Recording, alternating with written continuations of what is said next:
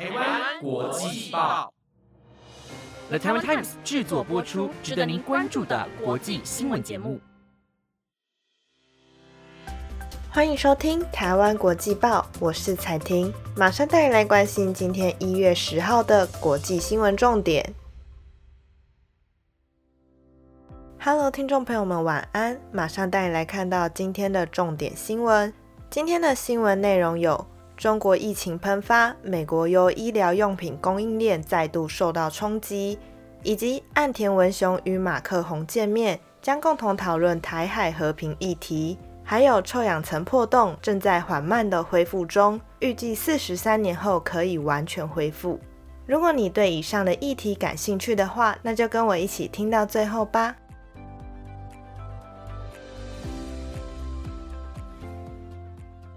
首先，今天的第一则新闻要带您关心的是中国疫情升温的问题。新型冠状病毒横扫全中国，由于许多全球关键药物和医疗器材都来自中国，当地工厂由于染疫员工过多而无法正常营运，港口货物输出也日渐困难，连带导致美国面临可能再次陷入医疗用品短缺的窘境，凸显平时对中国依赖所面临的风险。美国国家广播公司在本月八号报道，明尼苏达大学传染病专家欧斯特和姆指出，疫情期间持续令人担忧的一点是，中国的清零政策导致停工，中国产能可能会因此大幅下滑，尤其是类固醇药物的产量。但目前情况显然更糟，这是中国疫情爆发至今面临最严重的供应链难题。根据白宫二零二一年发布的供应链分析报告，美国二零二零年直接从中国进口三十二亿美元，也就是约新台币九百八十五亿的药物和有效药物成分 API，包括抗生素、抗忧郁药、避孕药和化学治疗药物等。此外，超过四分之一为美国制造抗凝血药物有效原物料的工厂。以及将近二十 percent 生产一种麻醉剂的工厂都设在中国。美国从印度和欧洲国家等地进口的药物，绝大多数原料也都来自中国。根据报道，由于政府积极增加国内库存，企业也采取行动降低对中国的依赖。拜登政府官员说，预计应该不会出现像疫情最初期一样那样严重缺货的情况。但医疗照护产业高阶主管和供应链分析师警告，中国最新一波疫情可能会在数个月后才会冲击到供应链。冲击程度可能会视未来几周的疫情发展而定。另一方面，美国企业可能也必须因应中国为了将药物和医疗用品留在国内满足中国人民的需求，而停止出口到其他国家的风险。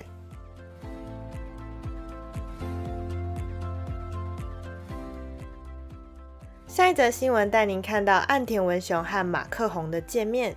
日本首相岸田文雄出访欧洲。首先，在九号抵达巴黎，和法国总统马克宏会面，双方针对朝鲜半岛局势、乌俄战争以及日法合作等议题进行讨论，同时也确认维护台海和平与稳定的重要性。根据媒体报道，岸田文雄先是和马克宏一同参观巴黎圣母院的复原工作，随后前往爱丽谢宫参加晚宴。日本指出，包括晚宴在内。岸田文雄与马克宏会谈了约九十分钟后，已经有翻译在一旁的形式协商了约三十分钟。针对乌俄战争，岸田文雄与马克宏均认为有必要继续对俄罗斯实施严厉制裁，也大力支援乌克兰。岸田文雄强调，基于法治的自由开放，国际秩序很重要。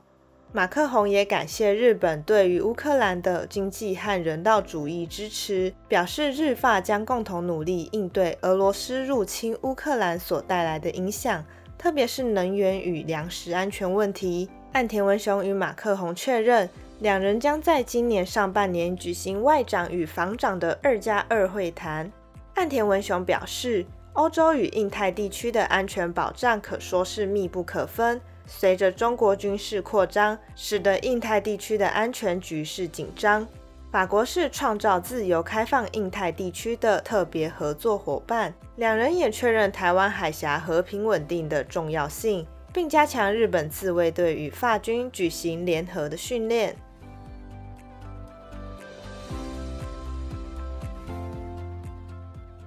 下一则新闻带您看到臭氧层破洞可能会恢复的消息。据报道，这项四年一次的科学评估在昨天的丹佛举行美国气象学会大会上被提出，其中提到臭氧层的复苏正在进行中。科学评估联合主席纽曼也表示，在平流层上层和臭氧层破洞中，我们看到情况正在好转。报告中提到，恢复进展仍相当缓慢。全球平均臭氧量要到二零四零年才能恢复至约一九八零年的水准。至于北极上空，要到二零四五年才会恢复正常。南极洲地区则要等到至少两千零六十六年。臭氧层保护地球免受有害辐射，包括癌症、白内障和农作物受损等。目前距离世上全数国家同意停止生产破坏臭氧层的化学物质已经超过三十五年。世界各地科学家和环保倡导者长期以来一直赞赏修复臭氧破洞的努力，这能归功于1989年蒙特吕议定书的生效。世界气象组织秘书长塔拉斯指出，臭氧行动为气候行动开创先例。我们在逐步淘汰消耗臭氧层的化学物质方面取得的成功表明。我们可以且必须做些什么来摆脱化石燃料，减少温室气体，从而限制全球气候温度升高的问题。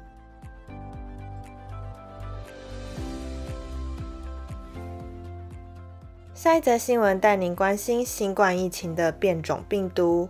一种新的新冠病毒子变种 XBB.1.5 在全球引起担忧。它正在美国等地迅速传播，引发新一轮的感染潮。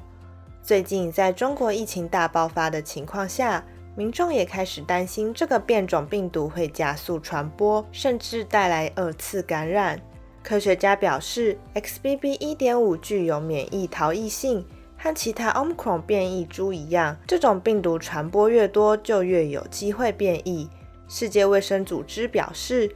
目前已在二十九个国家检测到 XBB.1.5，而目前世界卫生组织仍在督促中国分享更多的数据。中国疾病预防控制中心表示，Omicron XBB 亚变体短期内在中国大规模流行的可能性较低。Omicron BA. 点五的两个亚毒株 BA. 五点二和 BF. 点七是中国的两个主要毒株。而感染 XBB.1.5 的症状被认为与之前的 Omicron 相似，但现在完全确认这一点还为时过早。大多数人都出现类似感冒的症状。由于 XBB.1.5 产生了突变，让它能够击败人体的免疫防御，但同样也降低了它感染人类细胞的能力。且根据世界卫生组织的科学家证实，XBB.1.5 比至今为止发现的所有亚变种都具有生长优势，但他们也表示没有迹象表明它比之前的 Omicron 变种更严重或更有害。世界卫生组织同时也表示，将密切关注实验室的研究、医院数据和感染率，以了解对患者的影响。也有科学家表明，在疫苗接种率高且有过感染史的国家，不太可能造成重大问题。他担心的是，像中国这样的国家，由于长期封锁、疫苗接种率低、自然免疫力低，就会传播快速。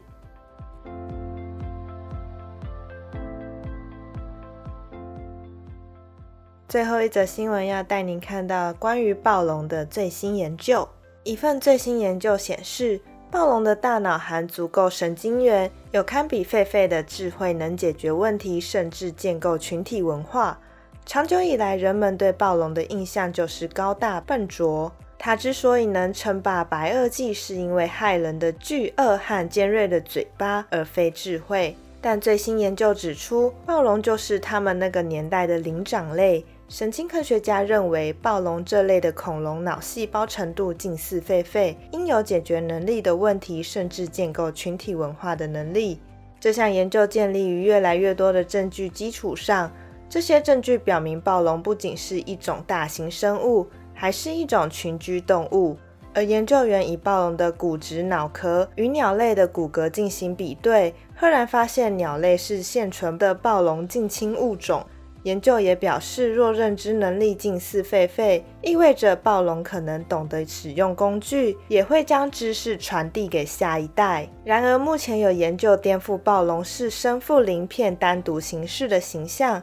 古生物学家甚至认为暴龙应该是长有羽毛的，正在寻找化石证据，也认为总有一天会找到暴龙使用某种社交方式成群结队狩猎的证据。